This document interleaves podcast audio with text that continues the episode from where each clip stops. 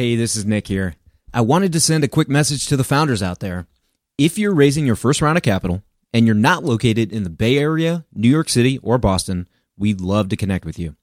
Newstack leads deals for founders that don't fit the standard Silicon Valley profile and are located in undercapitalized areas.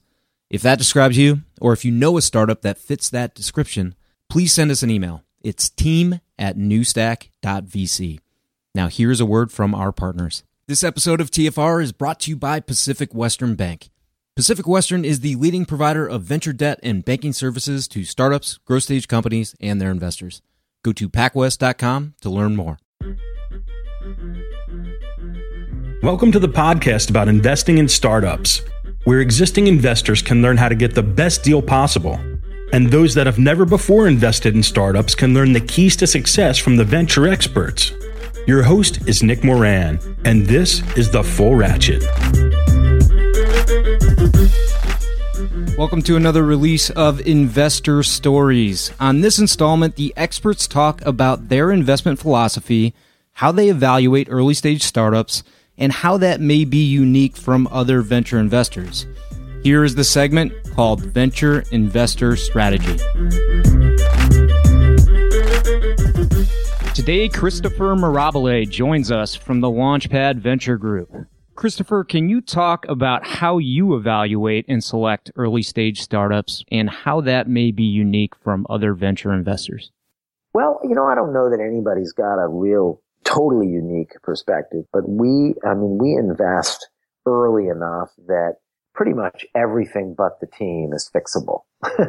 and so we really start with great teams. It's people who are pretty exceptional uh, bright, radial thinker, flexible, coachable. They take advice. They seek advice out. They're a good networker. They're persistent. They're determined. They're courageous. They're a free thinker. I mean, you, you know, you, these people who really are special. And the second thing we think about is the market. And we look for markets that are interesting in one way or another. They obviously need to be at least large enough to support a decent exit but we look for all sorts of things in markets that are ripe for disruption or very fragmented or growing very quickly, where a hang glider might call them thermals, right? We're looking for thermals to ride up on. So we think a lot about the market. And if you're really going after the wrong market, that's hard to fix. So you pretty much have to pivot into something else.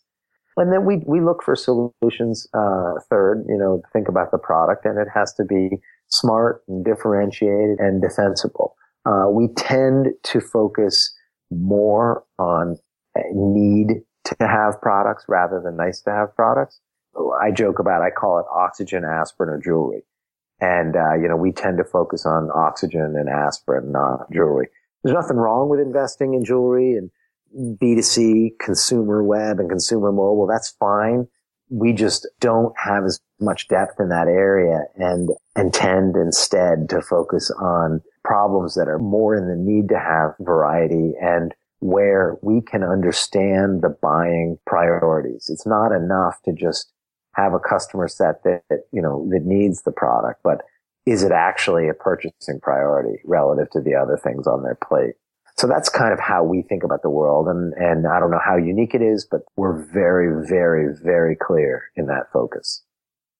Yeah, I like this point you made about must haves versus nice to haves. I feel like I've seen a lot of companies that are developing a nice to have and in the process they've broken a must have. Um, yeah. like something ultimately frustrating for me. First thing that jumped in my head is my iPhone. The battery is a nightmare. I have to charge this thing like three times a day. And so yeah. in their quest to do all these extra features, which has been wonderful, they've yeah. broken a must have, which is things yeah. got to be able to turn on throughout the day. Yeah. Yeah. That is, that is hard. That is hard for sure. You see it also in, um, startups who are targeting problems, but the problems aren't quite compelling enough. So for example, you see startups all day long that are going after they're making a marginal improvement in uh, one cost that's not even the biggest cost of a customer class, right? So, yep. for example, uh, I have this little blinky widget gizmo here and it'll save 20% on your electric bill. So if I'm running a commercial restaurant, you know, rent and labor and food costs are things that are really going to change my bottom line. Saving money on electricity would be great, but it's a priority I may not be able to get to right now. Uh, I may sometime, but maybe not right now. I'm too busy right now. And when you're dealing with startups going after problems that can easily be put in the I'm too busy right now category, you're setting yourself up for long sales cycles and high cost of sales. On today's special segment, we have Morris Wheeler of Drummond Road Capital. Morris, can you talk about your thesis and or how you evaluate early stage startups and why you approach investing with this philosophy? I guess if I had to define the thesis that I invest on, it is capital is the least important resource that a seed stage company needs to succeed. The most important resource is figuring out how to build out your team at the lowest possible cost to your your company and get all of the different points of view and resources and connections that you need to succeed. So so my thesis is dependent upon becoming a a valuable member of the team early on, not a member of the management team, not even necessarily a member of the board. And I've never asked a company to be a paid advisor. But in my view, my role as mentor is to help companies understand what kind of resources they need to bring to the table. And that if I can do that for a company, then they are going to allow me to invest and that the only way that I am going to stay whole through a Series A round with uh, VCs from the coasts and from Chicago that are playing with much bigger pools of money than I have is to have that founder on my side and for them to believe that I am a value added investor. So if there were any thesis, my thesis is that of playing a value added role early on in the company so that the check is the smallest thing that I am bringing to the table. I'm curious, do you ever take a similar approach to Ohio Tech, for instance, where you make an investment and you secure a set of follow on investments such that a founder or startup never has to approach a VC for financing? In a way, that's a trick question because one of the most important traits that any startup CEO needs to be able to demonstrate to any investor is their ability to raise money. No startup CEO can afford to let me be the one that raises money for them. Yes, I make introductions. And yes, the introductions that I make are important, but it's up to the CEO always to make the decision on who do I approach and for them to raise the money. I'll provide whatever support I can provide. I'll provide whatever connections I can provide but ultimately it is the CEO's responsibility to uh, to raise funds for their startup. At this point, if you're a VC, you've heard of Carta. You've probably even accepted securities from a portfolio company on the platform. It feels like every new company is using Carta, and there's already 16,000 VC backed companies on the platform. They also offer tools and services for VCs like fund administration. Carta has an army of fund accountants delivering high quality service and dedicated teams of engineers, constantly improving the functionality of their user friendly investor platform with in app quarterly reporting, real time fund metrics, LP portals, and more. It's also easy to switch from an existing fund administrator or to augment your in house team with their service. Learn more about their services at carta.com forward slash investors. And this episode of TFR is brought to you by Pacific Western Bank. Pacific Western specializes in providing financial services to startups, growth stage companies, and their investors, helping to navigate financial obstacles by providing access to funds and expertise. Pacific Western's customized products and team of venture banking specialists provides a banking experience designed specifically with startups and VCs in mind.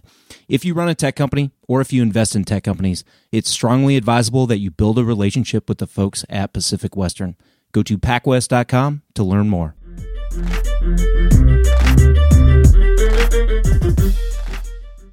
Today we have Ann Winblad with us. Ann, if you had to sum up your investment approach or philosophy, how would you describe it and how is it unique and differentiated from other venture investors? One of the real unique value propositions that we give is we're all here in Silicon Valley. John Hummer went to Stanford to get his MBA, and Lars Leckie, one of my other partners, went to Stanford.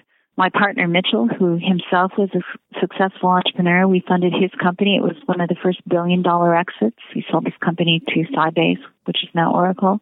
Mitchell didn't even go to college. I went to a wonderful regional university in uh, Minnesota called the University of St. Thomas.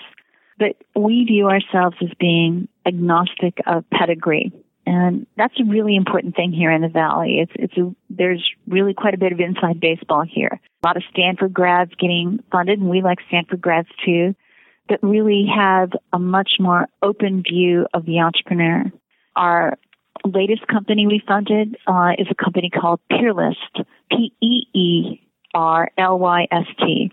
We funded a, a young woman, and you know when she came in and pitched, she really impressed us in again how she really, really knew her marketplace. She was already such a student about this marketplace that she basically could tell us more than we know. Her name is Limor Elbaz. And we just said, okay, she's in a great market and we want to work with her. So we view it as a working relationship with the entrepreneur as well as these large markets. I think that's unique. It's not common across all venture capitalists. There are a lot of biases. We try to keep our biases aside and really fund a broad range of entrepreneurs. We've had a number of women CEOs throughout our 25 years. We really do look at the nationalities of our entrepreneurs are across the map. And I mentioned MuleSoft before. This company still has one of its co-founders from Malta. He's still one of their chief strategy officers. The other key contributors when they first got started were in Argentina. Uh, today we have 100 developers in Buenos Aires. So we really do look at that an entrepreneur can be anyone. We also look for really unique markets. As A-round investors, we can't follow the herd. Sometimes we take great risks that look like they're going to be successful and do not end well. Napster was a good example there. It was the first peer-to-peer network. It went on fire. However, it met a lot of resistance by other market players. yeah. And so I think we have a unique lens on marketplaces. We see hundreds of software companies every year and select a few. We are known by entrepreneurs as being very open minded. We like people who are genuine, not necessarily your typical pedigree. That's how Hummer Winblad Venture Partners. That will wrap up this installment of Investor Stories. Head over to thefullratchet.net to leave a comment, sign up for the newsletter, or find resources discussed on any of the episodes. Until next time, remember to over prepare, choose carefully, and invest confidently. Thanks for listening.